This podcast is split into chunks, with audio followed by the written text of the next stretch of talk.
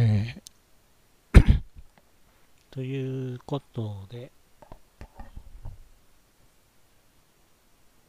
次に行きます、えー、弁護士さんですね。やはり執行破産執行再生ですねについてとても興味があるような発言が多いです。やはり実務を担っているのでそこがきっちり確立されていると仕事もしやすくなっていくんだと思います。で、中小企業の方の発言を見てみると、やっぱり融資に関しては簡素、簡単で早くて安い、あと分かりやすい、そういうのが求められていると。結局それであれば担保の目的は、まあ、債権でも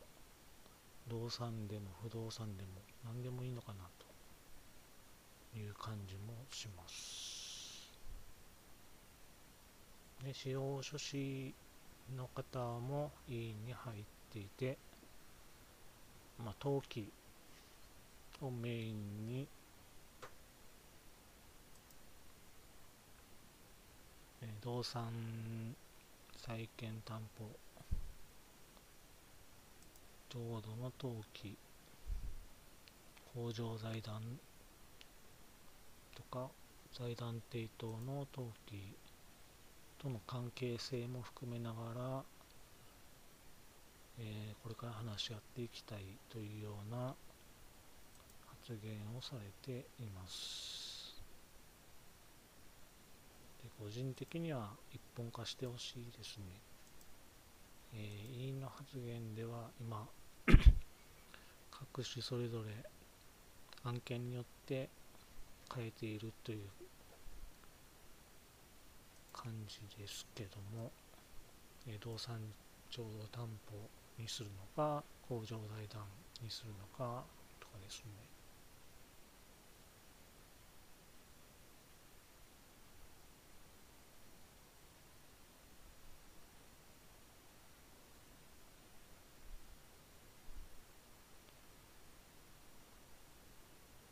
それからこの方は中小企業庁からも来ていて、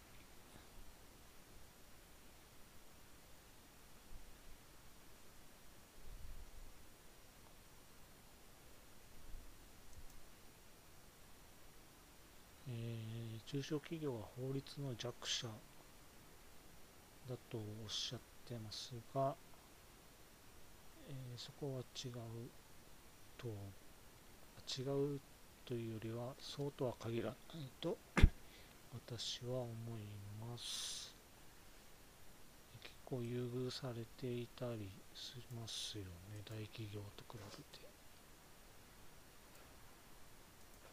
で、まあ定価も整備しなくてもいいし、株主総会議事録を保管しなくても罰則みたいなものはないですよね。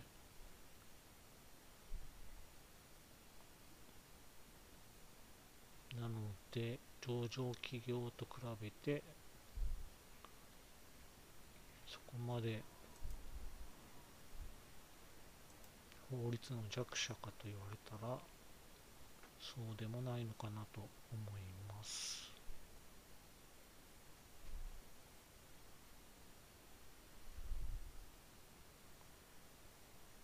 で、労働法専門の弁護士の方ですかね、この方。ここは結構面白くて、この労働債権とか、賃金債権というんですか、に先取り特権を絡めて話お話しされていて、ここにはとても興味があります。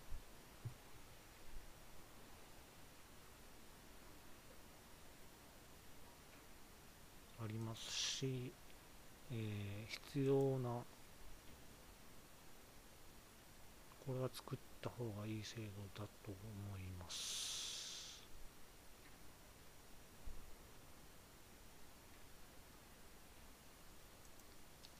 特に執行の段階もすぐに取れるような、給料ですから、ね、取れないと家賃が払えないとか生活できないということになってくるんで、労働者は弱者と言っていいんじゃないかなと思います。はい、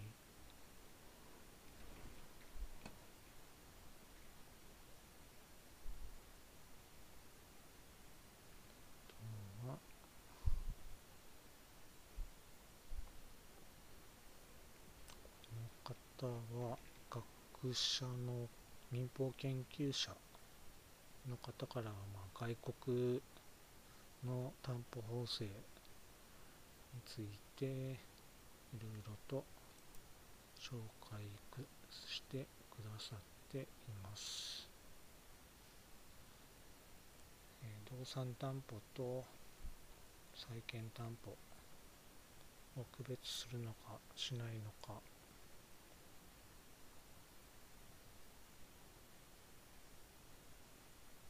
資金調達っていう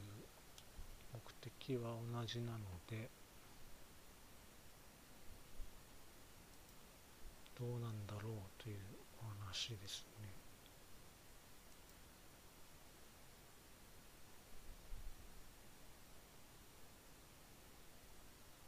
先ほどの担保所有権、まあ、所有権担保というのは結構例外らしいです。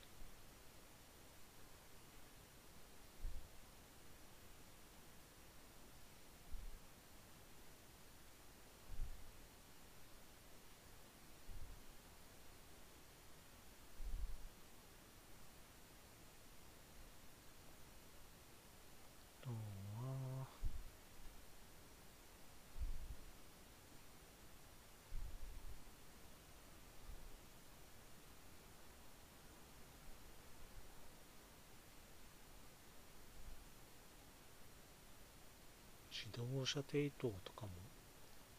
あるんですね。すみません、初めて知りました。は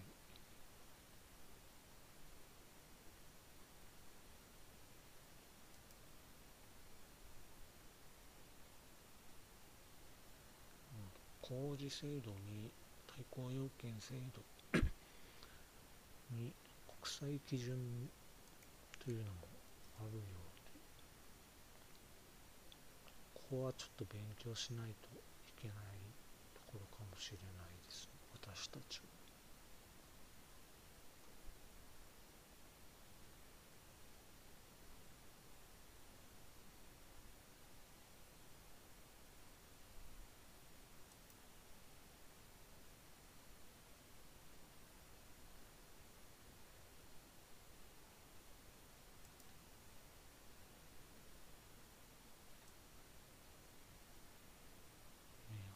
民法学者の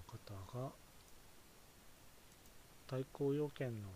方法についよって、えー、強弱をつけたり、対抗要件と切り離して優先関係を決定していくということも十分考えられるべきではないかと発言されているのですが、えー私は厳しいんじゃないかなと思います。え時間の順序、担保をつけた順序ですね、貸した順序。これ以外に優劣をつけるっていうのは難しいんじゃないかなと思います。まあ、執行禁止債権以外はですね、あの賃金とか、こ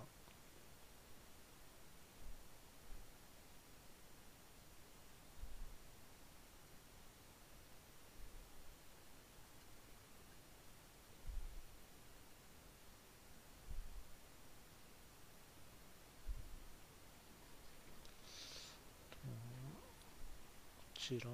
今後は民法学者の方の意見がつらつらと、特別法を作るのか民法の中に入れるのか、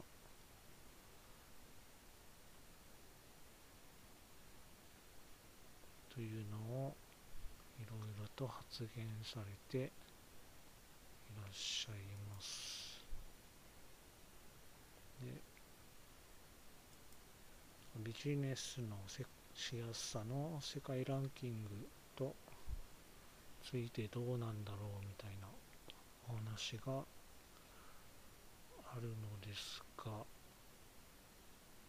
正直担保とビジネスランキングの関係が大きいのか、私は大きくないと思います。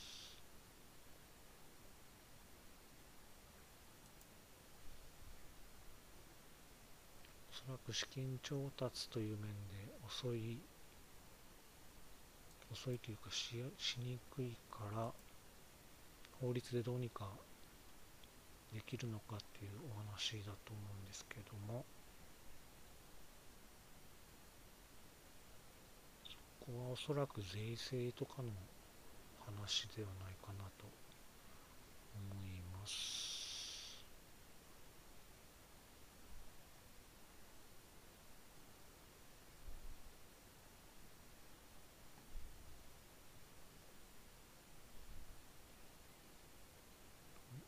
普通預金口座を目的とする担保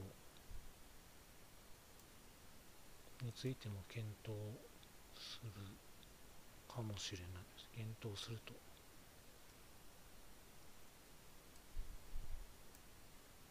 生活用口座だったら結構怖いですよ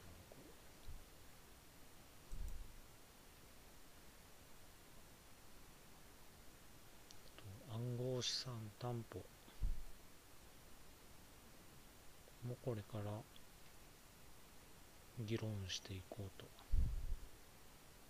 そういう考えらしいです。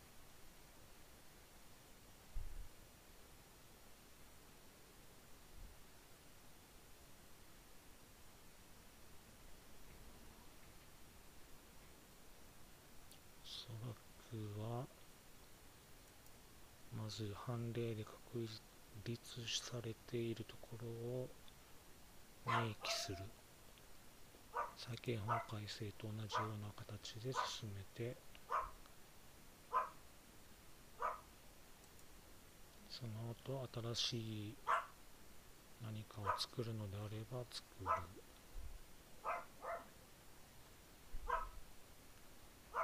という流れになっていくんじゃないかなと思います。で最後に国際的に見てどうなのか、位置づけはどうなのかというところを気になさるんじゃないかなと思います。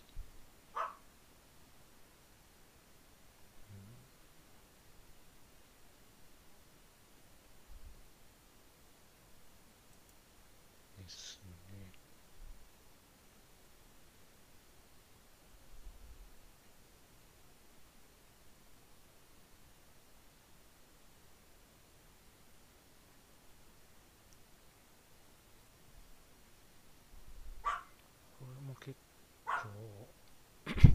長くかかるんですかね、債権関係みたいに、えー、今回論点で住宅ローンが出てこなかったのが、住宅ローンの担保設定、えー、例えば今共有にすると、えー、連帯債務者になる夫婦ですね。でそれで離婚した場合結構揉めると、こういうのをどうした方がいいのかっていう話が出てこなかったのが少し残念でした。以上です。えー、アメリカと日本のオールスターも終わったということで、法制審議会担保法部会だいいっかい会議議事録です、えー、リンクを貼っておきます。資料などもリンクを先に貼っておきます。ここら辺は最初はパラパラ、ご挨拶がご挨拶ですね。ご挨拶で、なんでこれが開かれているかというと、えー、動産の担保設定の方法が民法に明記されていない、集合動産、えー、債権担保ありますね、債権取得、あと債権譲渡担保は民法にはない。そこら辺を、えー、明記するのかしないのかも含めて議論するようです。あ、もうしています。今回だいいっかいを見ているんですが、しちがつにじゅうににち現在だいさんかいまで開催されています。最初の方はでえー、堂ヶ内先生が、堂ヶ内博人先生が座長に就くと。で、今まではコンパ、審議会の後にコンパを、懇親会をしていたけど、今はコロナでできない。なので、コロナが終わったら、コンパをやりましょうと、えー、時代を感じます。まあ、いろいろな民法学者と呼ばれる先生方がいます。あと裁判官、弁護士、司法書士で、中小企業経営者ですかね。他にも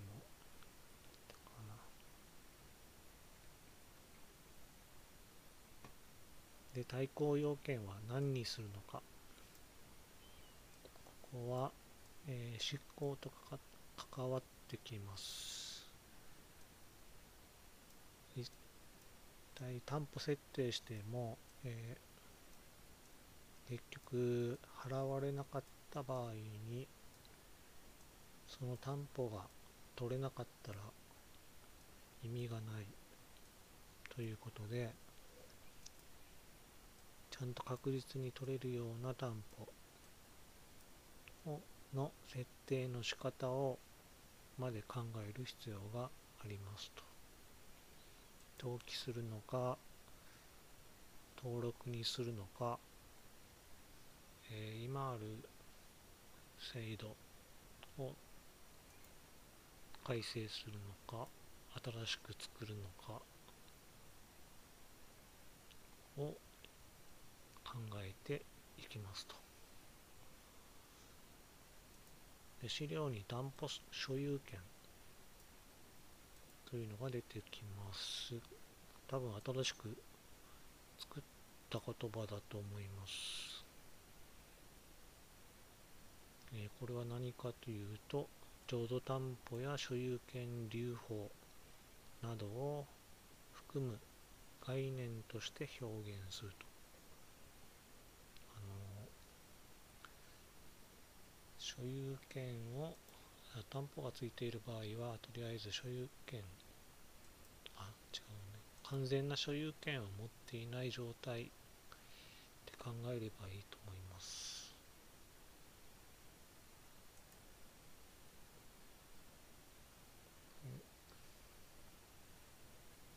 例えば住宅ローンもそうなるんでしょうね。担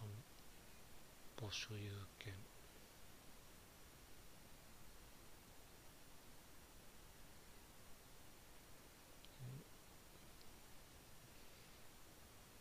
金融庁からも職員が来ています。金融庁からは、えー、銀行に対してのですね、不動産担保や経営者の個人保証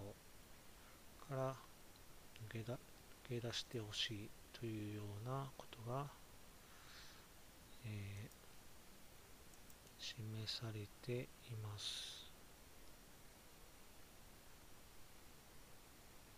で、金融庁マニュアルもそのように改正していますよね、もうすでに。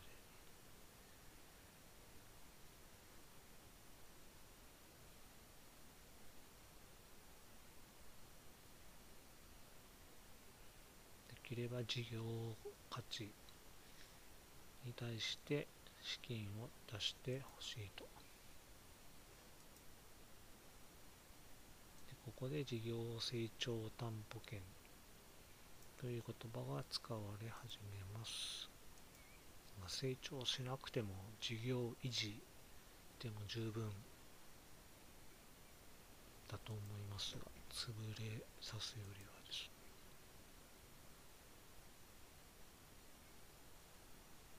で、議事録に戻って、えー、集合動産、集合不動産、もう事業そのものを、まあ、担保にする、えー、包括担保ですね。例えば、えー、支払いが困難になった場合は会社をもらえると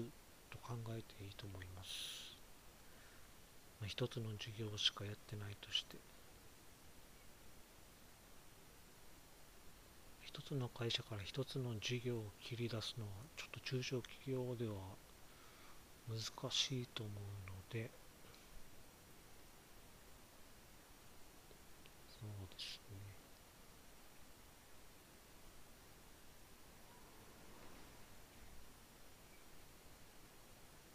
で、前半はやっ